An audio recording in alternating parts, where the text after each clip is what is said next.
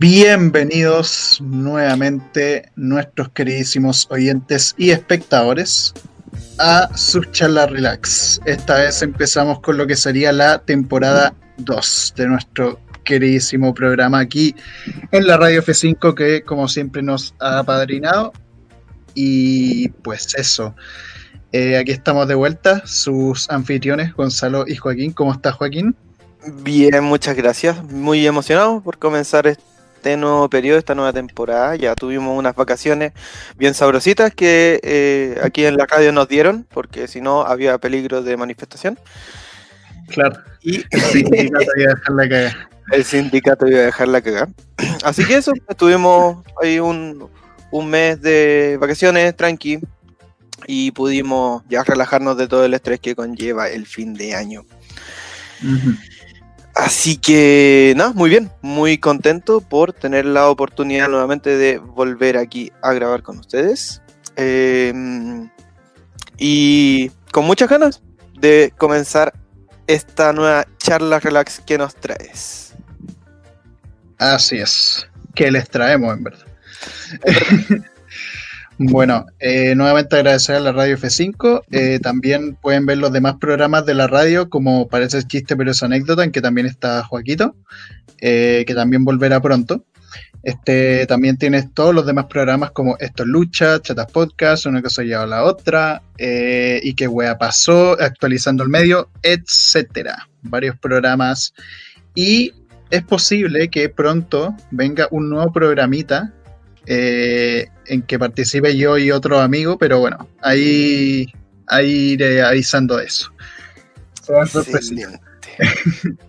que ya no es sorpresa, pero bueno. No, claro, pero la temática. bueno, ¿de qué vamos a hablar el día de hoy en este capítulo 31?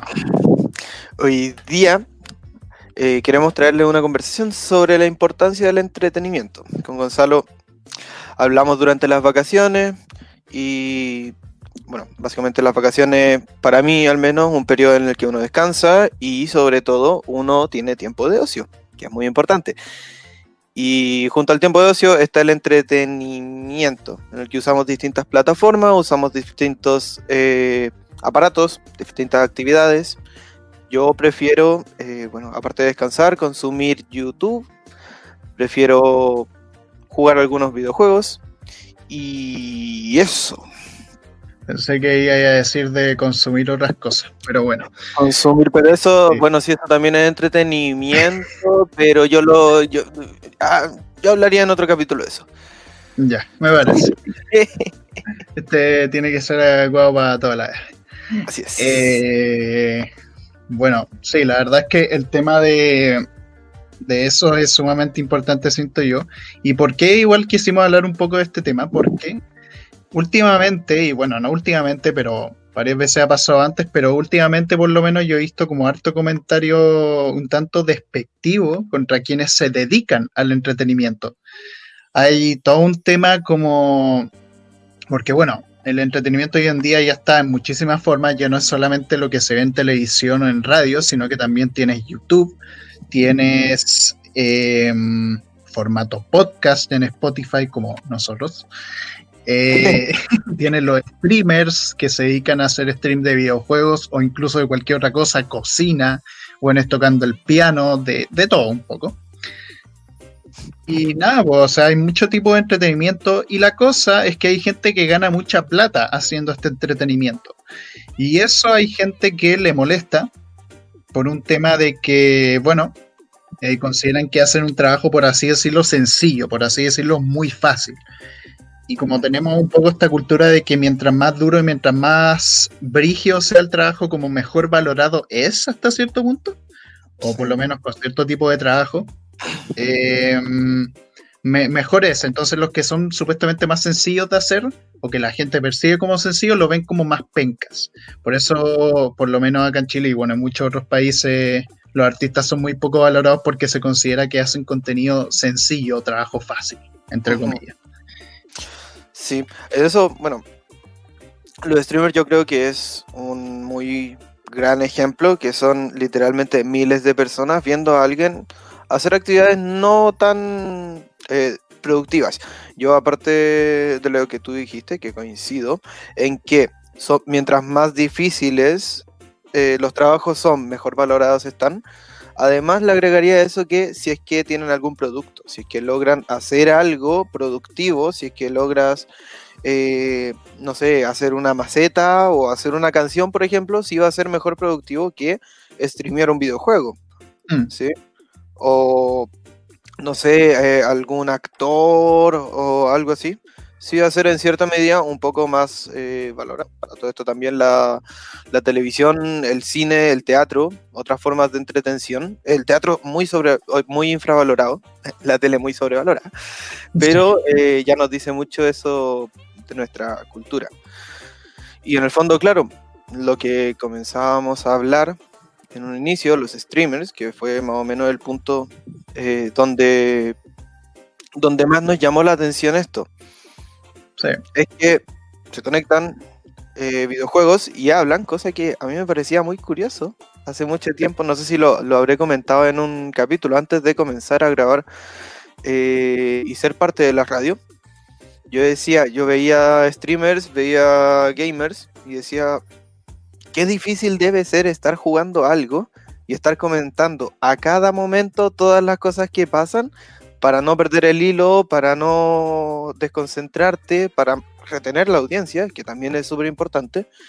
Entonces, estas cuestiones aparentemente mucho más fáciles, más simples, improductivas, eh, yo encuentro que requieren un entrenamiento, un conocimiento muy alto y que no es fácil entretener a miles de personas.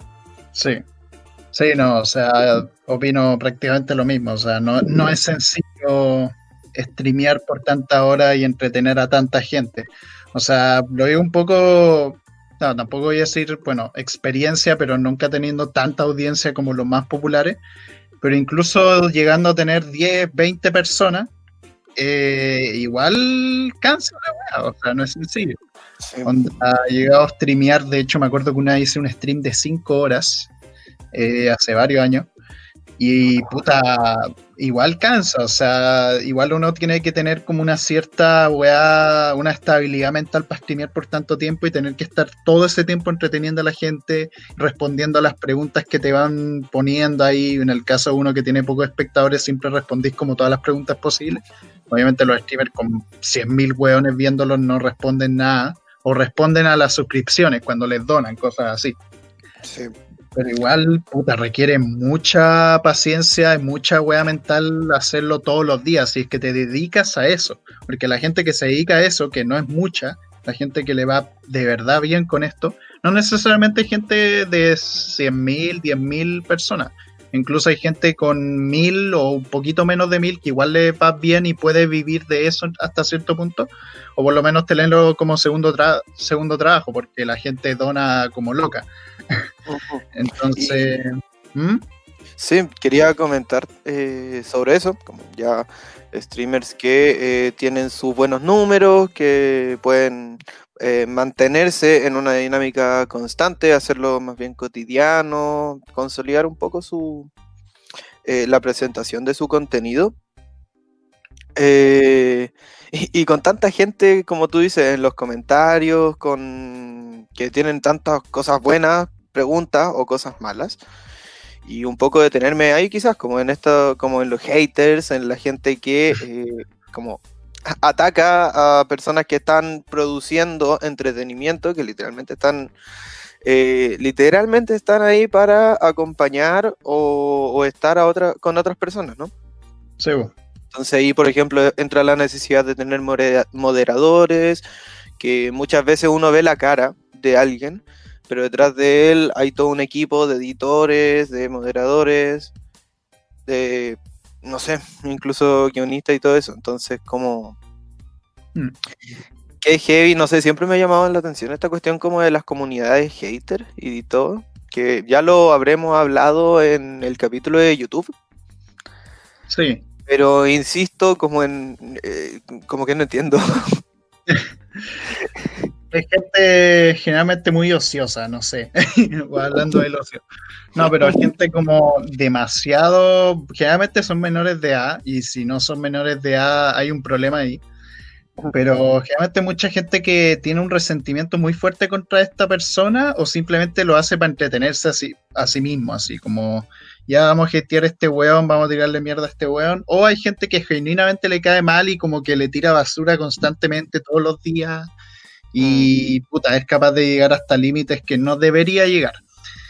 Entonces pasa mucho esa weá y es como una falta de respeto hacia ellos. También puede ser por un tema de envidia, por un tema de que puta, este weón tiene como muchísima gente viéndolo, en cambio uno hace una weá y no lo ve nadie. Es como ya voy a hatear contra este weón para llamar la atención. Mm. Entonces se genera constantemente esa cadena y es como puta. Es triste, pero pasa esa weá. Y eso también tiene que ver un poco con la falta de respeto que hay en general como a los que se dedican a este tipo de entretenimiento, que ojo, con eso no digo como que todos los streamers sean gente bacán o gente súper buena ni nada, no.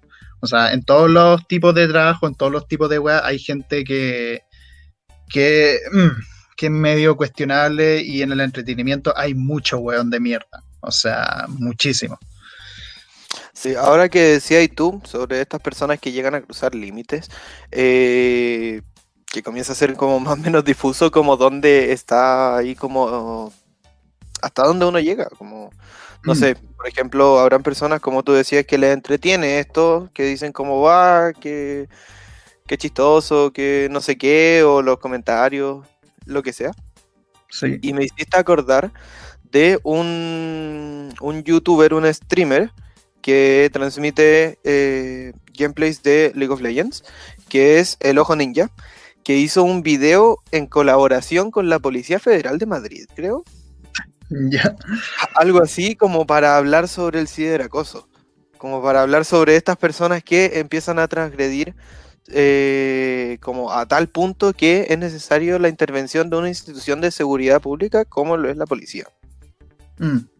No eso así como, como dato flash me llamó la atención y era era hablando de eso, literalmente, porque él estaba en vivo y eh, habían como programado, habían pauteado una cuestión con la policía y él llega, como golpean la puerta y dice, esperen un poco, está la policía afuera.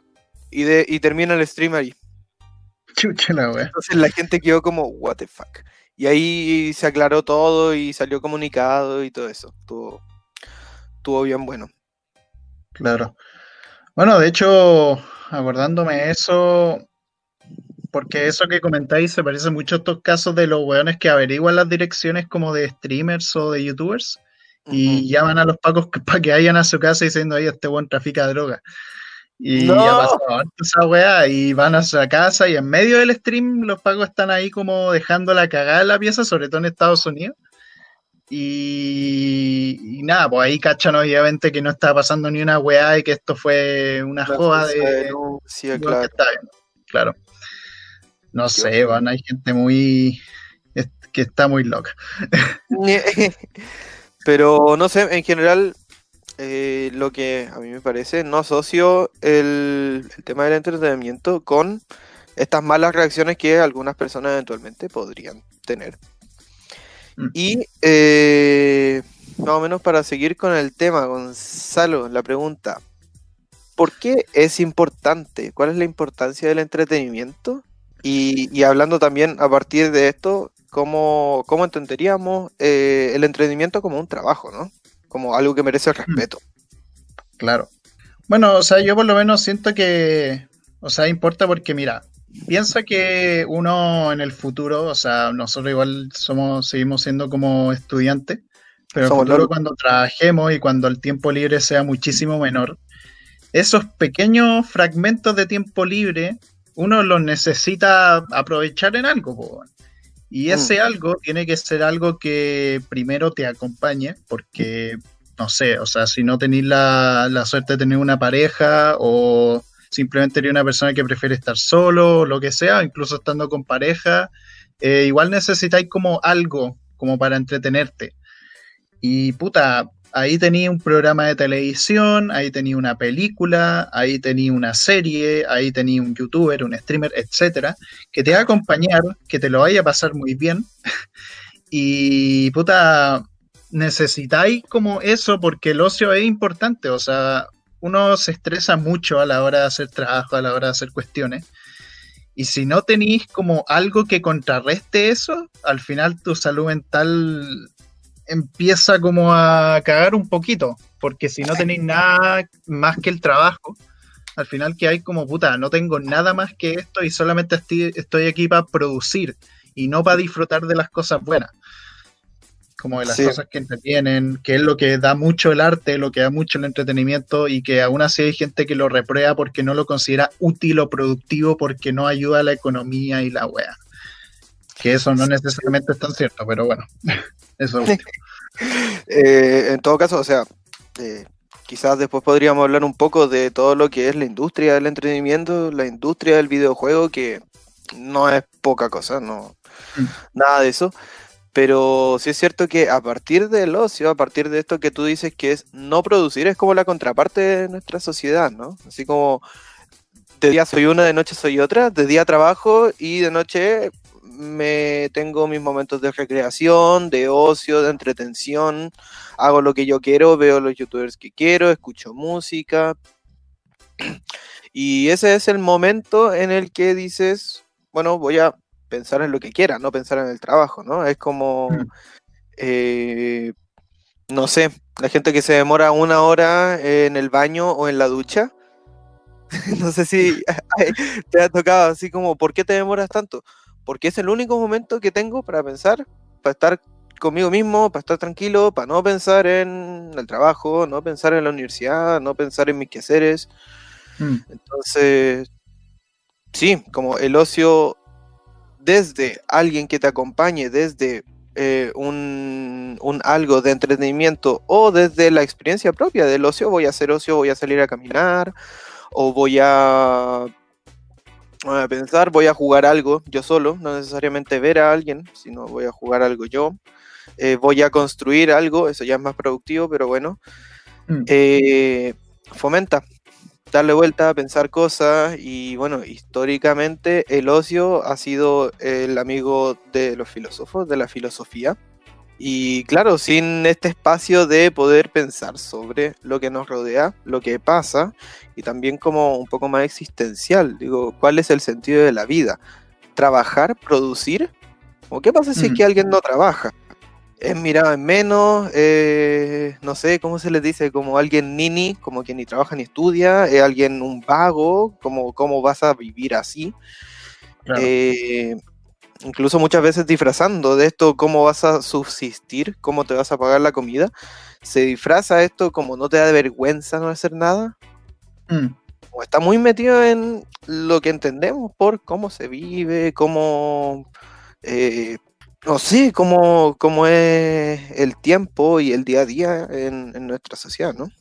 No, claro, igual lo que comentáis un poco es como porque sí, evidentemente si uno no trabaja, uno no come. pero, a lo que, pero lo que dijiste también sobre el tema de que te vean mal por hacer algo de ocio, algo que a mí por lo menos como me molesta cuando hay, hay gente que se queja de que tú te estés divirtiendo, aunque sea una hora o dos horitas, así, un momentito, es como puta, y ahí hice mi weá de, de estudio, weón, ya estuve haciendo trabajo todo el día, puta, déjame no sé, ponerme con mi computador, mi consola y jugar alguna weá para entretenerme. Y de repente llega alguien y dice, ¿qué así jugando, weón? Ponte a estudiar y la weá. Y es como, mira, conche tú. Bueno, ya se entiende mi punto. Pero a lo que oye eso, es como hay mucha gente que se molesta, padres sobre todo, pero también hay personas como incluso de nuestra edad que son como muy trabajólicas y que están todo el día pensando como que es lo único importante y todo lo demás basura prácticamente. Eh, de mm. hecho, en mi último colegio había harta gente que despreciaba un poco los que nos dedicamos un poco a estas carreras como medio artísticas, eh, el tema de dirección audiovisual y toda la web. Mm.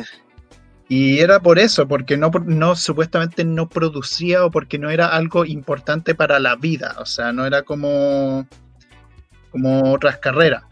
Pero claro, el tema, y también lo habíamos un poco adelantado antes, que toda esta weá, todo este contenido que se hace, lo que sea contenido de alta producción o de baja producción, como lo sería lo que se hace en YouTube o en Twitch, todo eso genera plata, o sea, ayuda a la economía. Entonces también ese punto está un poquito invalidado ahí. Lo que pasa es que mm. lo que critican muchas personas a veces no es tanto los que producen ese contenido, otros que sí, pero muchas veces critican a quienes consumen este contenido.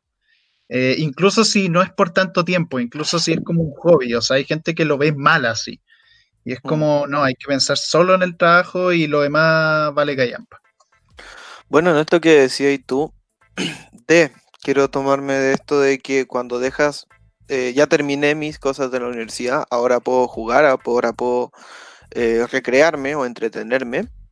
Yo siempre los juegos, eh, que básicamente lo que consumo, me gusta porque busco la manera en la que puedo aprender, busco la manera en la que puedo aprender cómo jugar a eso y cómo eso también me ayuda en otras cosas, ¿no? Mm. Eh, incluso jugar a un juego te ayuda en otro juego, o incluso puedes aprender de cocina, hay juegos que enseñan sobre idiomas un montón, motricidad, bueno, juegos para niños, niñas, eh, yo creo que no cabe mucho aquí, porque acá es como entretención de adultos.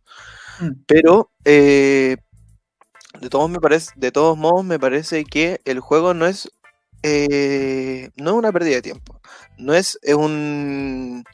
No es una actividad en la que si es que haces eso, no estás logrando nada más, sino que incluso en un juego que está diseñado para tal o cual cosa, que tú logras aprovecharlo para sacar algo productivo, para aprender algo, para crecer como persona. También muchos streamers se han enfocado no solo en la habilidad mecánica que tienen para eh, realizar hazañas en videojuegos, sino además de eso, de enseñarle a la gente que no se tiltee, que no se enoje, enseñarle a la gente, por ejemplo, a tener buenas comunidades, enseñarle a la gente a mirar el juego desde otro prisma también, desde otro ángulo.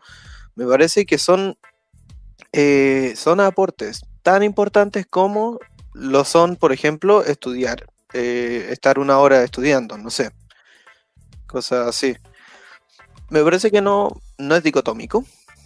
Me parece que, el tiempo de ocio eh, sí te ayuda a otras tareas que no son de entretención. No sé si, si logro explicarme. Sí, o sea, a nivel emocional pueden ayudar. También, a nivel de cómo relacionarte con otros, porque hay muchas películas, muchas series, mucha la ficción en general, que transmite muy buenos mensajes que a través de la historia, porque las historias son muy importantes, las historias son muy importantes para transmitir puta, toda una serie de, de, cosas. O sea, en la infancia es muy importante que los niños vean series o vean películas en que se transmitan ideas como la buena amistad, el respeto hacia el otro, el tema de convivir con los demás adecuadamente, el ser solidarios, todas esas cuestiones, y eso lo transmiten muchísimas series que, puta, tienen un gancho que es como entretenerte con algo bacán, así como, qué sé yo, robots peleando, y en esa serie de robots peleando te enseñan una wea súper importante para la vida, que no tiene que ver tanto con el tema de estudio y trabajo, pero sí con cómo eres como persona. Entonces, y bueno, incluso el entretenimiento que no necesariamente tiene un mensaje así súper profundo ni súper vital para vivir, igual puede ser válido en otro tipo de área, ya sea para, qué sé yo, como habilidades de, de aprendizaje como de mente, así como de ser más ágil a la hora de reaccionar a ciertas cosas, los reflejos, etcétera. Entonces, todo te puede aportar. Y en el caso de uno que, no sé, uno que se dedica a la creación de historia en distintos medios, el consumir este tipo de horas ayuda porque te permite inspirarte más, te permite eh, entender otras formas de narrativa. Entonces, en el fondo, siempre, independiente de la persona que uno sea, siempre te puede ayudar en algo, o te puede aportar algo, o incluso algo muy básico, que es relajarte. Sí, yo creo que eso no es eh, un aspecto menor. Yo creo que el relajarse, bueno, en psicología hablamos de que cuando alguien trabaja mucho, pasa por un proceso que es el burnout, que significa quemarse. Cuando, no sé si te ha pasado, tenido una entrega importante, hay estado toda la semana dándole todos los días, hay dormido tarde Y no solo en aspectos físicos, no solo dormir poco, comer poco, eh, beber poco líquido, sino también hay un desgaste emocional, hay un desgaste psíquico que ya son las 3 de la mañana y dices, no sé qué wea estoy leyendo, no entiendo mm. nada porque llevo 7 horas sentado aquí y mañana tengo una prueba y no puedo más. Eh, eso es el burnout. Entonces, al menos a mí, el entretenimiento, mis tiempos de recreación, de ocio son indispensables porque no solo aprendo y aplico lo que estudio en eso, sino también logro despejarme. Logro tener un descanso, logro poder enfocarme en otra cosa, como decíamos, que eh, no solo es bueno porque pienso en otra cosa, sino porque es bueno que me ayuda a seguir trabajando y, si es que quieres, desde ese punto de vista, seguir produciendo como poder mm. rendir mejor, poder sacar lo que también no es menos, o sea, estudiar, sacar tu carrera, trabajar y tener tus propias metas, no es algo menor ni mucho, o sea, no, no es despreciable, pero, pero no por eso hay que dejar el, el, ocio y todo lo que respecta a la entretención de lado. Sí, no, y Aparte es súper importante tener eso, sobre todo en estas épocas tan difíciles como lo es con el COVID-19. O sea, lo que ha ayudado a la gente el poder consumir tanto entretenimiento en estos tiempos ha sido brutal. O sea, ha servido de muchísimo para muchas personas que probablemente lo estén pasando pésimo por esta weá y tener ese entretenimiento de la forma que sea, o sea, es vital. O sea, si no tuvieran eso, probablemente muchos ya estarían puta, en la depre, pero absoluta.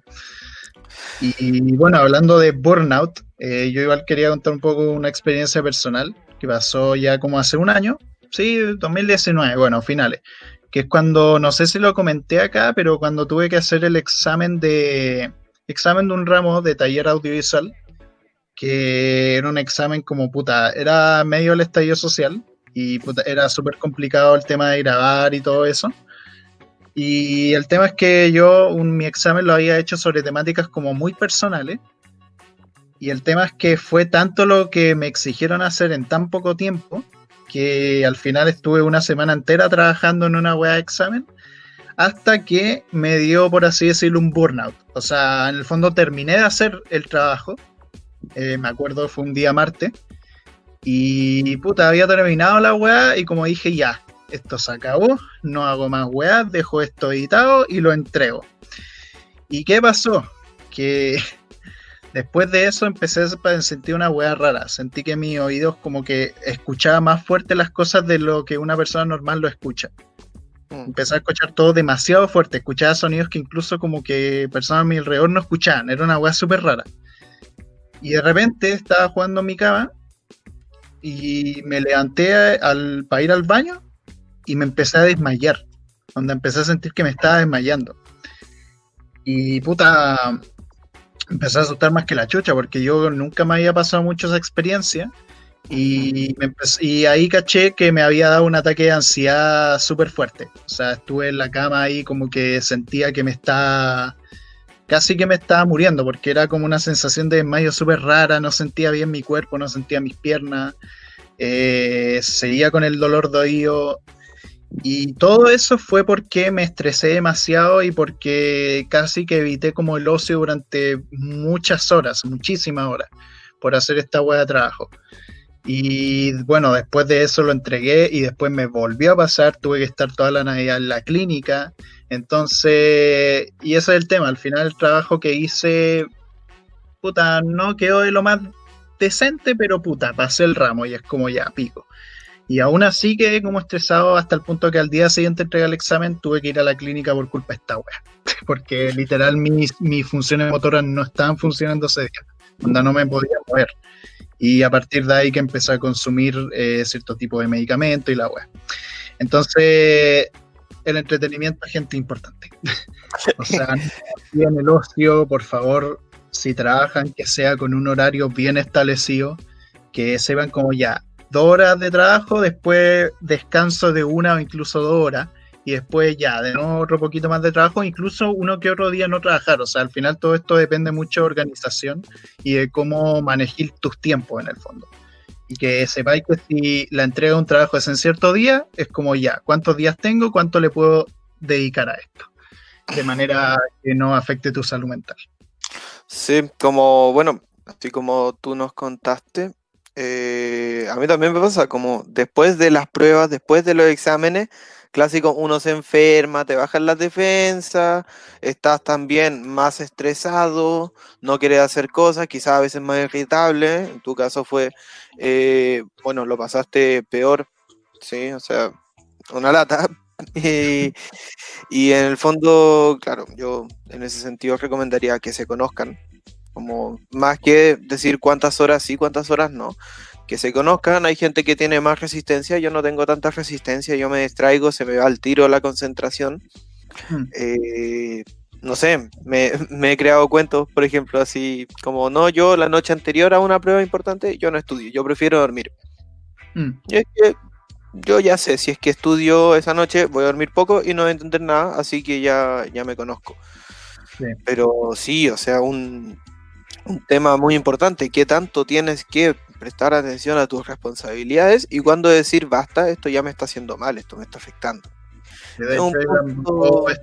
noche, como que yo tengo prohibido como a mí mismo desde hace harto tiempo que yo en la noche yo no hago nada de weas de la U, solo en el día. Ya, sí, pues. Me parece súper bien porque ahí uno va construyéndose también un horario y ahí uno se puede estructurar de buenas maneras, pero eh, bueno, se me olvidó un poquito lo que iba a decir, pero quiero retomar lo que antes habías comentado tú sobre esta época del COVID. De que, bueno, para partir, no solo las personas que consumen entretención, sino también las personas que producimos entretención. Eh, fue algo inesperado el COVID, pero por ejemplo yo consumía podcast y producto del COVID ya no me desplazo en metro, no me desplazo en micro ni en auto, entonces dejé de consumir podcast. Y eh, paradójicamente, yo creo, eh, con la llegada del COVID también se abrió la posibilidad de entrar en la radio. Eh, comenzamos. ¿Qué cosa? Ahora haces podcast, pasaste a la Ahora, claro, ya no escucho podcast, ahora hago podcast.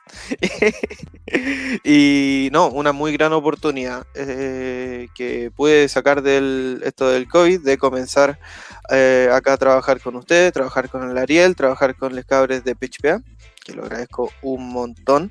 Y eso también para mí se ha transformado en un alivio, se ha transformado en un momento de distensión en el que puedo recrearme y a la vez trabajar ¿cierto? He aprendido mucho y sobre todo eh, tengo la esperanza de que por ahí alguien nos escuche y yo sé que la gente que nos escucha les gusta y si es que les gusta, compártanlo.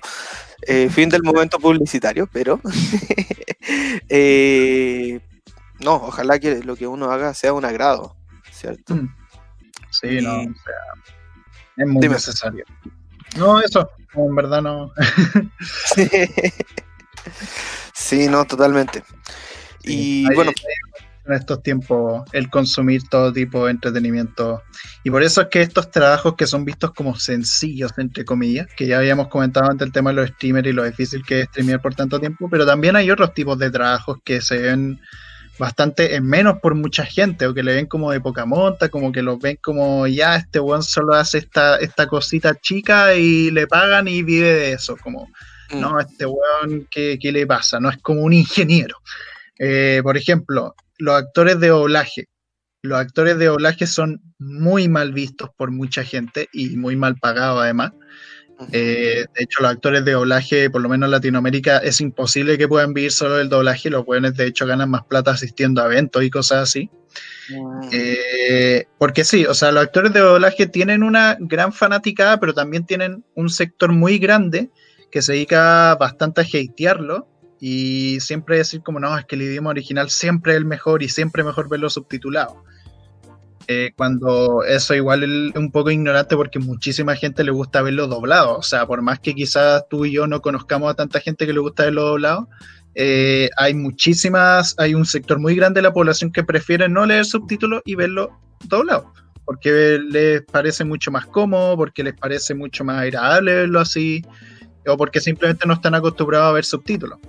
Y el tema con los actores de doblaje es que también dicen mucho de que, ah, no, es que esto es mucho más fácil que simplemente que los actores como que están en la película, pues haciendo los gestos, los movimientos y todo eso.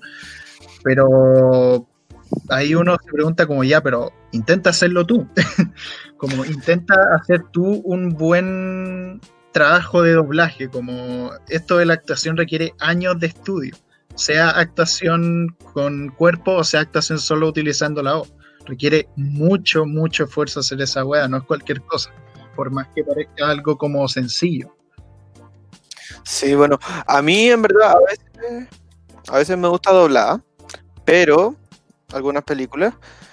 Em, por ejemplo, yo creo que inevitablemente vamos a tener que hablar de esto en los capítulos que ya por ahí hemos mencionado. Shrek a mí me gusta mucho y muchas veces la prefiero ver doblada. Eh, Burro es inigualable. Y así como otras muchas, a mí me parece que son bacanes los... Eh, ¿Cómo se llaman? Las producciones de, de doblaje en Latinoamérica. Mm. Me pasa así por ejemplo, que el doblaje español de España, eh, ahí como que me, produce un poco rechazo, como que usualmente no me gusta y más allá de las decisiones de cambiar nombres, eh, así como Onda Vital o Un Canguro Bien Duro o cuestiones así para eh, Niñera Baladera. Eh, Más allá de las decisiones que se toman de cambiar las traducciones, eh, no, no me gusta mucho como escuchar algo que no sea producción española con sus doblajes. Claro, pero es que igual yo siento, es que más que el punto de que a uno le guste o no le guste, igual es un trabajo que merece respeto. Y bueno, también respecto a eso, cada vez igual me pasa más que, porque a mí también no me gusta tanto el doblaje castellano como el doblaje de España, pero cada vez pienso más que igual es por un tema de costumbre, porque la otra vez escuché un podcast de The Wild Project, que es este que hace Jordi Wild, y hizo un podcast con este actor de doblaje que es muy famoso en España, que hace la voz de Batman allá, que es eh, Claudio Serrano, creo que se llama. Eh, no estoy del todo seguro, pero el tema es que en ese podcast, como de hora, eh, ahí escuché como toda una serie de opiniones respecto al tema y bueno, aparte de que nosotros acá en Latinoamérica igual hacemos unos cambios de nombre medio extraños, eh, allá tienen una opinión igual bien particular porque ellos consideran que nuestro doblaje es raro y que las voces se sienten iguales. A diferencia de nosotros en cambio decimos que los españoles se sienten todos iguales, pero allá es al revés. Mm. O sea, ellos también tienen una opinión respecto a eso, dicen que nuestro doblaje es como medio cutre.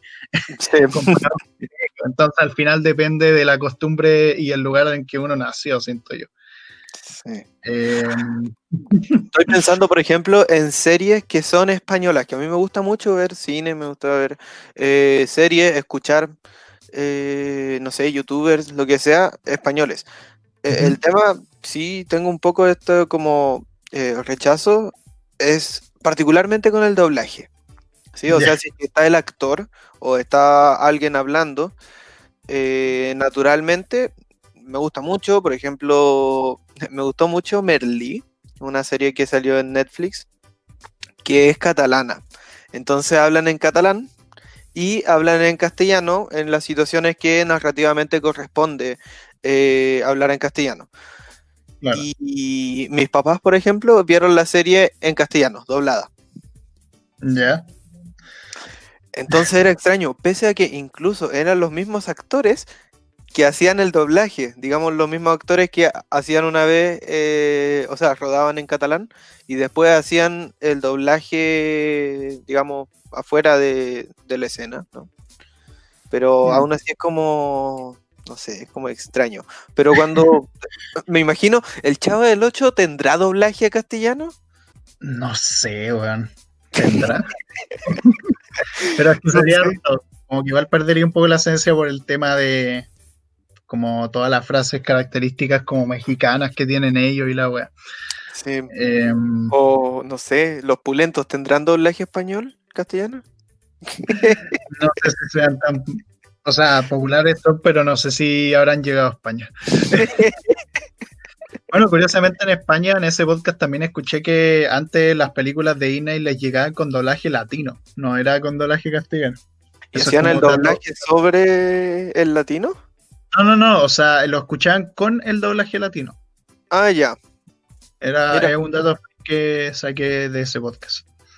Pero bueno, independiente de si uno no le puede gustar o no, porque también hay doblajes latinos muy malos. Eh, los actores de doblaje son un trabajo que, por lo que comenté antes, de todo el trabajo que requiere la actuación, el tema de la modulación, el tema de calcular bien el lip sync y todo eso, es un trabajo que siento merece respeto y no me gusta que tanta gente lo vea como, como algo sencillo, algo como fácil, así como, eh. Ahora, se ve un poco mal también que sus familiares que se dediquen a eso por el tema de la plata, pero bueno, eso ya es otro tema.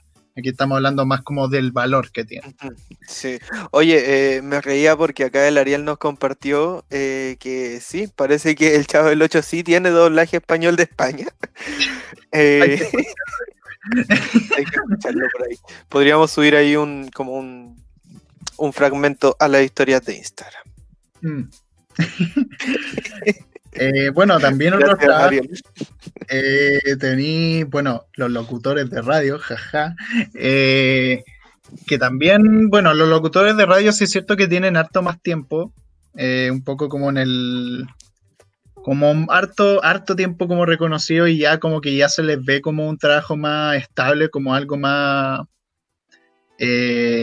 respetable, por así decirlo. Pero claro, en el fondo si lo pensáis como que los locutores de radio igual hacen algo parecido a otros trabajos que son menos apreciados, que es el hecho de hablar en una grabado, en una grabadora y que muchas personas te escuchen. Eh, pero igual requiere como todo su trabajo, o sea, todo un tema de preparación previa, todo un tema de locutar adecuadamente, de que entonar bien las palabras, em, no, no generarse estas pausas como estoy haciendo ahora. Eh, a lo que voy es que, la locución de radio es algo que muchos otros tipos de trabajos, por así decirlo, heredan, como el tema de lo que hacen los streamers, los que se dedican al podcast. O sea, es algo que, puta, tiene su, su valor igualmente.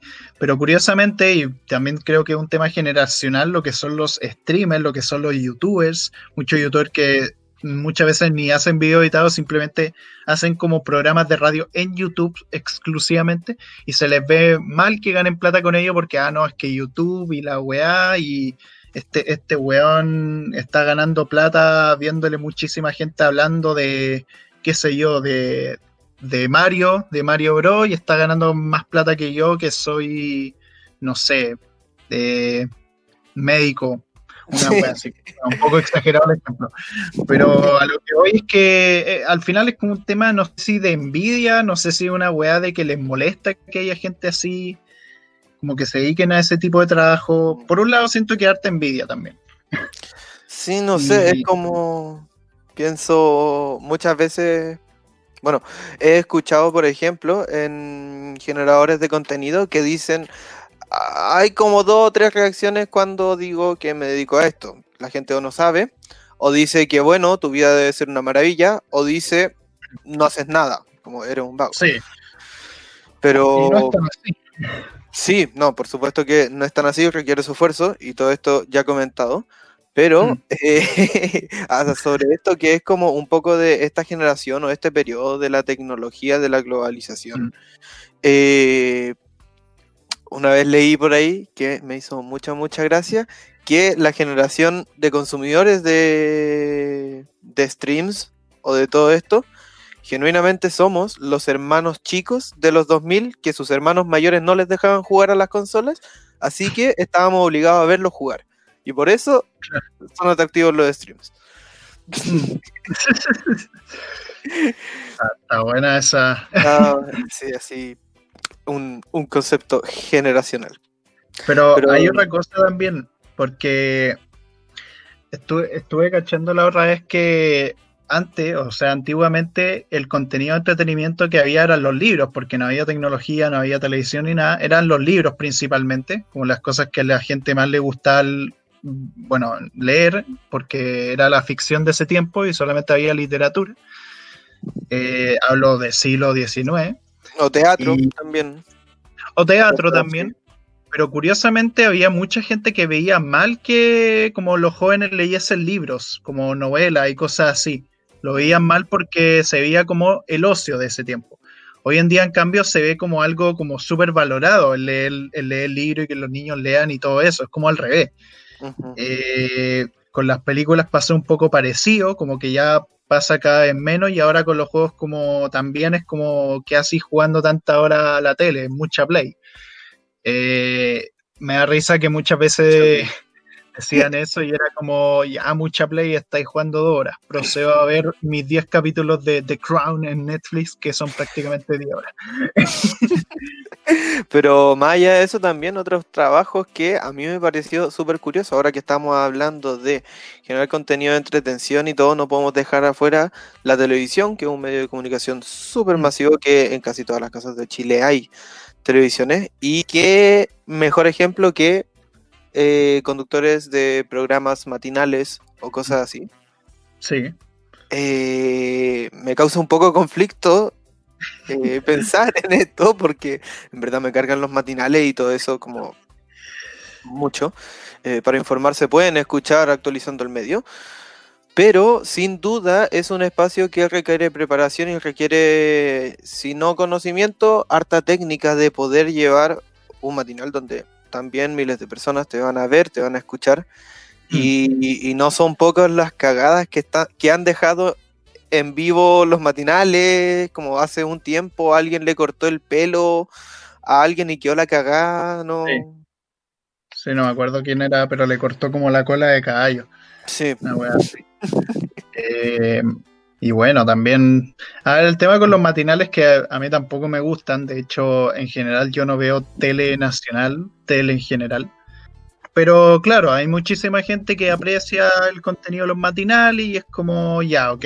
O sea, tampoco ir en contra de eso. Y igual se nota, como tú dijiste, que hay toda una preparación detrás y la wea. Que a veces es un contenido súper sencillo. O sea, son los weones, qué sé yo. De hecho, hoy día, como estoy en la playa igual, es como Hoy día a veces como que cacho, mis familiares ven como la tele y la cuestión. Y puta, el matinal están dando simplemente los buenos reaccionando a videos de animales, de perros, de gatos, de osos, de cualquier wea. Y eso era el contenido del matinal, eran los buenos reaccionando a esos videos. que no es muy distinto a un streamer. No, porque de hecho, puta, Auronplay, por ejemplo, hace mucho eso, hace streams en que solo reacciona a videos que le mandan. Eh, a veces jugar, pero muchas veces hace streams de reacciones nomás. Y es como, puta, ambos lados ganan mucha plata por hacer eso. Y puta, es porque la gente lo ve y se entretiene con eso. En el caso de la tele, el que los vean les da rating y por lo tanto les produce plata por el tema de las publicidades de la web. En el caso de los streamers, es la propia gente que los dona. Algunos streamers también tienen eh, empresas publicitarias que los ayudan y todo, pero en el fondo es un poco parecido al modelo. Pero curiosamente muchos adultos ven mal que un niño vea como un streamer, pero ellos ven el contenido de los matinales, que es muy similar en ciertas cosas, no en todas, porque obviamente son lenguajes y generaciones muy distintas, pero se me hace raro esa como dicotomía, ese como conflicto que se produce entre, entre las generaciones. Sí, eh, pensaba como en, en los blogs no es que hace unos años salió esta moda de los youtubers de hacer vlogs, de estar frente a la ah, cámara y hablar cosas, y hablar y hablar y hablar. Y, o sea, tenemos el ejemplo, por ejemplo, bueno, Germán Garmendia, ¿no? que, comenzó haciendo sus vlogs y tiene como no sé cuántos, muchos seguidores y... Muchísimo. Es de los youtubers más populares del mundo. Bueno, era porque ahora es más popular juega Germán, porque en el canal principal ya no sube nada prácticamente. Pero sí. o sea, era eso, es contenido sencillo de hacer, que le llega a muchísima gente y que produce muchísimo dinero. Sí. Después de todo esto de decir que es sencillo o no es sencillo, no, no pareciera determinar absolutamente nada. Mm. Y. Ay. Se me fue, de nuevo.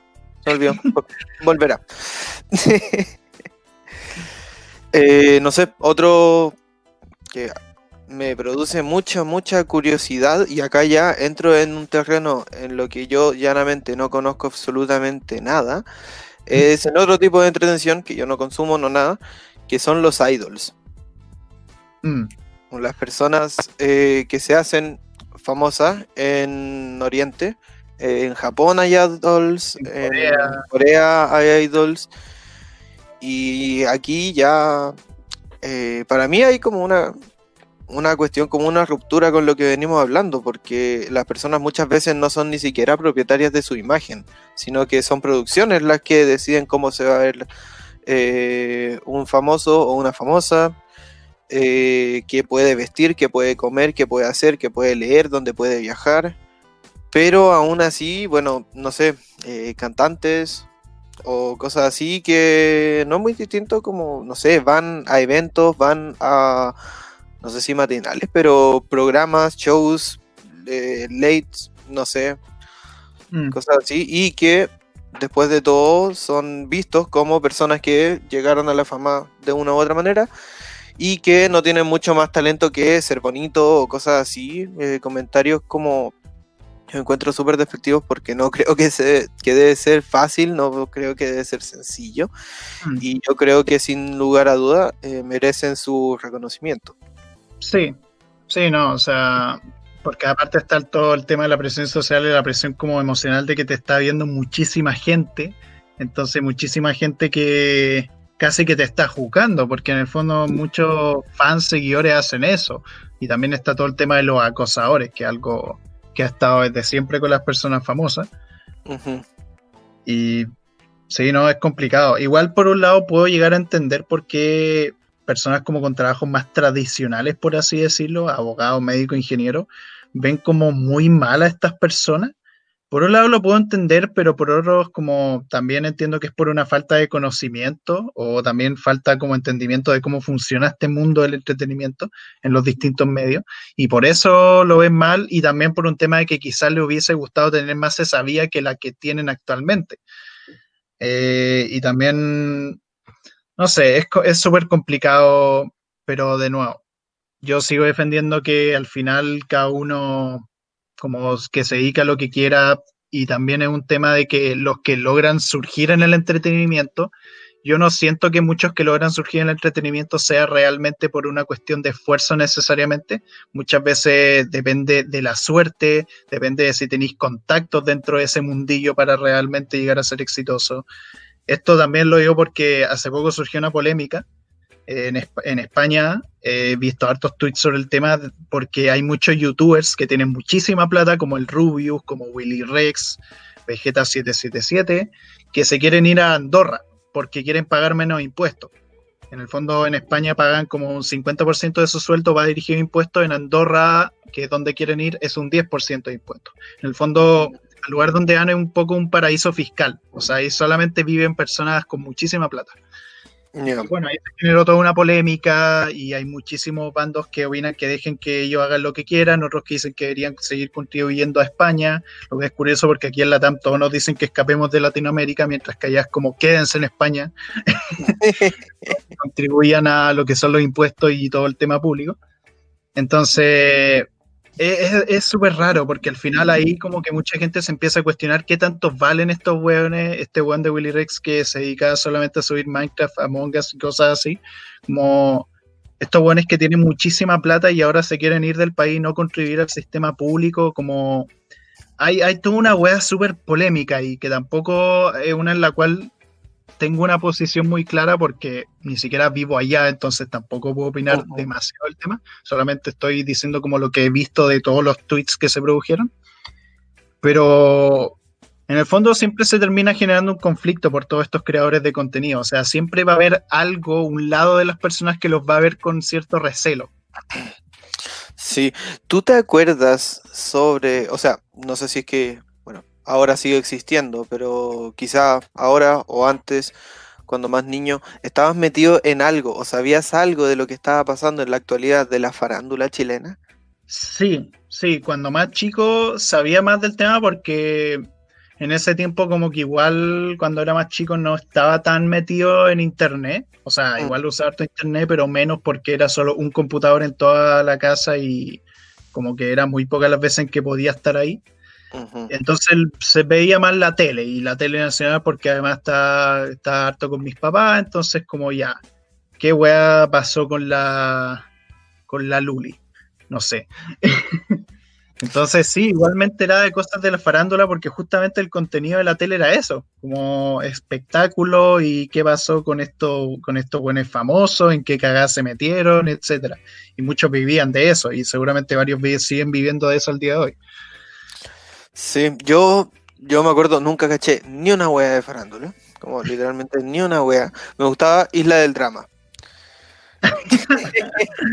Aguante. Aguante Isla del Drama. Sí, veía, sí. Era, claro, los realities, porque mucha de la gente, o sea, no, sé si muchas, pero me acuerdo de haber escuchado gente de farándula que estaba en reality o gente en reality que comenzaba a hacer farándula. Pero realmente yo, ni de niño, ni ahora, nunca he sabido cómo alguien llega a ser farándula, cómo llega alguien a, eh, a ser famoso por, no sé, por cagüine o cosas así. Mm. Y, de eso me estaba acordando, como ahora hablando sobre la entretención, hablando sobre los medios de comunicación, la tele que es tan masiva. Eh, bueno, ser un chico reality, ser modelo y estar metido en toda esta cuestión del... Eh, ¿Cómo se llama? Esta weá de la farándula. Eh, fácil no debe ser. Deben haber muchos juicios sobre esas personas. Y no sé, me hace preguntarme sobre muchas cosas, como qué pasa con esa, tal como hay personas que encuentran entretención de los streamers, de youtubers, de eh, gente así, que es fácil, que es sencillo, que no produce nada.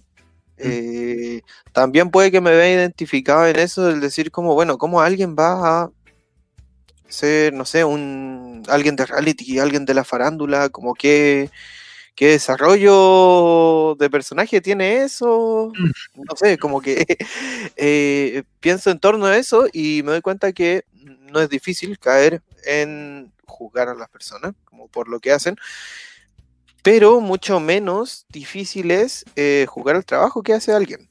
Como decir como, ah, lo que tú haces vale, lo que tú haces no vale nada.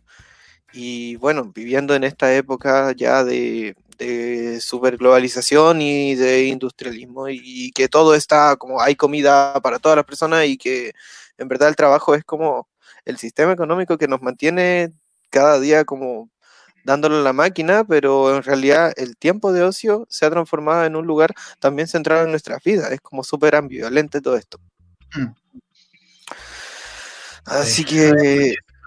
Muchísimos juicios sobre el tema bien interesante. Sí. Y ah. bueno, me acordé también a, a este buena Reven, que es este streamer como amigo Ibai. Eh, hace no mucho él había puesto un tweet en que dijo como esto de como esto de streamear todos los días se siente como si nunca tuviera vacaciones. Y muchísima gente le respondió como, como ya, pero con esta weá tú no trabajáis nunca, tú estás divirtiéndote todo el tiempo. Entonces al final es un poco parecido a lo que tú comentáis, como al final todo se ve como todo está, hay como una delgada línea entre qué es socio y qué es trabajo al final del día, sobre todo quienes se dedican a esta área. Sí. Bueno, y al final hay tantas esferas de la entretención que, eh, hablo por mí, no conozco. Como hay mucho eh, que ni siquiera mencionamos.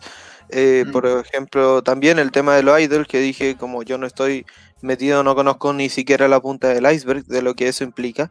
Y quizás cuántos otros generadores de contenidos de, entretención más hay. Y, no, y no conozco ni nada. Entonces, sí. Eh, no sé, que se hayan masificado unos, otros no, como esto de, que se hizo tan tan conocido muchos streamers a propósito de eh, la mongas del Fall Guys, de todo esto. Eh, bueno, justo se dio y eh, casualmente llegaron ellos a ser como, entre comillas, la cima de la entretención. Tenemos también otras plataformas como las competencias que le están saliendo a Netflix de Disney Plus y Amazon y todas esas cosas, que eso nos llevaría para otro camino más de qué hablar, pero el tiempo apremia y la verdad es que son muchas cosas. Sí. Eh, un poco para ir concluyendo, siento yo que, de nuevo, obviamente, y por el título del podcast, como que sí, el entretenimiento, el ocio, el desestresarse, aunque sea unas cuantas horas, es sumamente importante. los, los creadores de contenido y de entretenimiento se merece que se les respete por su trabajo, por lo que hacen, independiente de si no te gusta o no. Eh, obviamente pueden haber algunos tipos de entretenimiento que pueden ser súper cuestionados, como estos youtubers que se dedican solamente a la polémica o a tratar temáticas como familiares personales que no corresponden tratarlas en público, dar la review. Pero bueno, eh, siempre va a haber ciertos juicios y siempre va a haber dentro de todos los tipos de industria gente de mierda. Pero lo importante es saber apreciar a aquellos creadores de contenido que hacen contenido que no necesariamente puede ser valórico, sí, o no necesariamente valórico, pero que al menos relaje, que entretenga, eh, valórico en un sentido como enseñanza súper profunda sobre la vida, eh, porque relajarse es importante. Pero lo que hoy es eso, como que se merece un respeto los creadores de contenido que se dedican al entretenimiento, y pues eso. Gracias por tus reflexiones, Gonzalo. Y nada, muchas gracias por llegar a este momento del capítulo. Eh, estamos muy contentos de comenzar esta nueva temporada. Si es que recién comienza a escucharnos, pueden escuchar otros capítulos, están en Spotify, están en YouTube. También pueden escuchar o ver otros programas de la radio F5 ya dicho, parece chiste pero anécdota, donde estoy con mis compas de la U, actualizando el medio, de Ariel ahí haciendo sus noticias, tiene también Chatas Podcast, del patio Chata, ¿cómo era? Sí, siempre lo digo mal. El podcast, esto es lucha y qué hueá pasó. y todas esas cosas. Eso, muchísimas gracias eh, a todos por escuchar el primer capítulo de la temporada 2021. Se vienen hartos más capítulos este año, así que estén preparados. Eh, muchísimos cariños a todos y que la pasen muy bien. Adiós.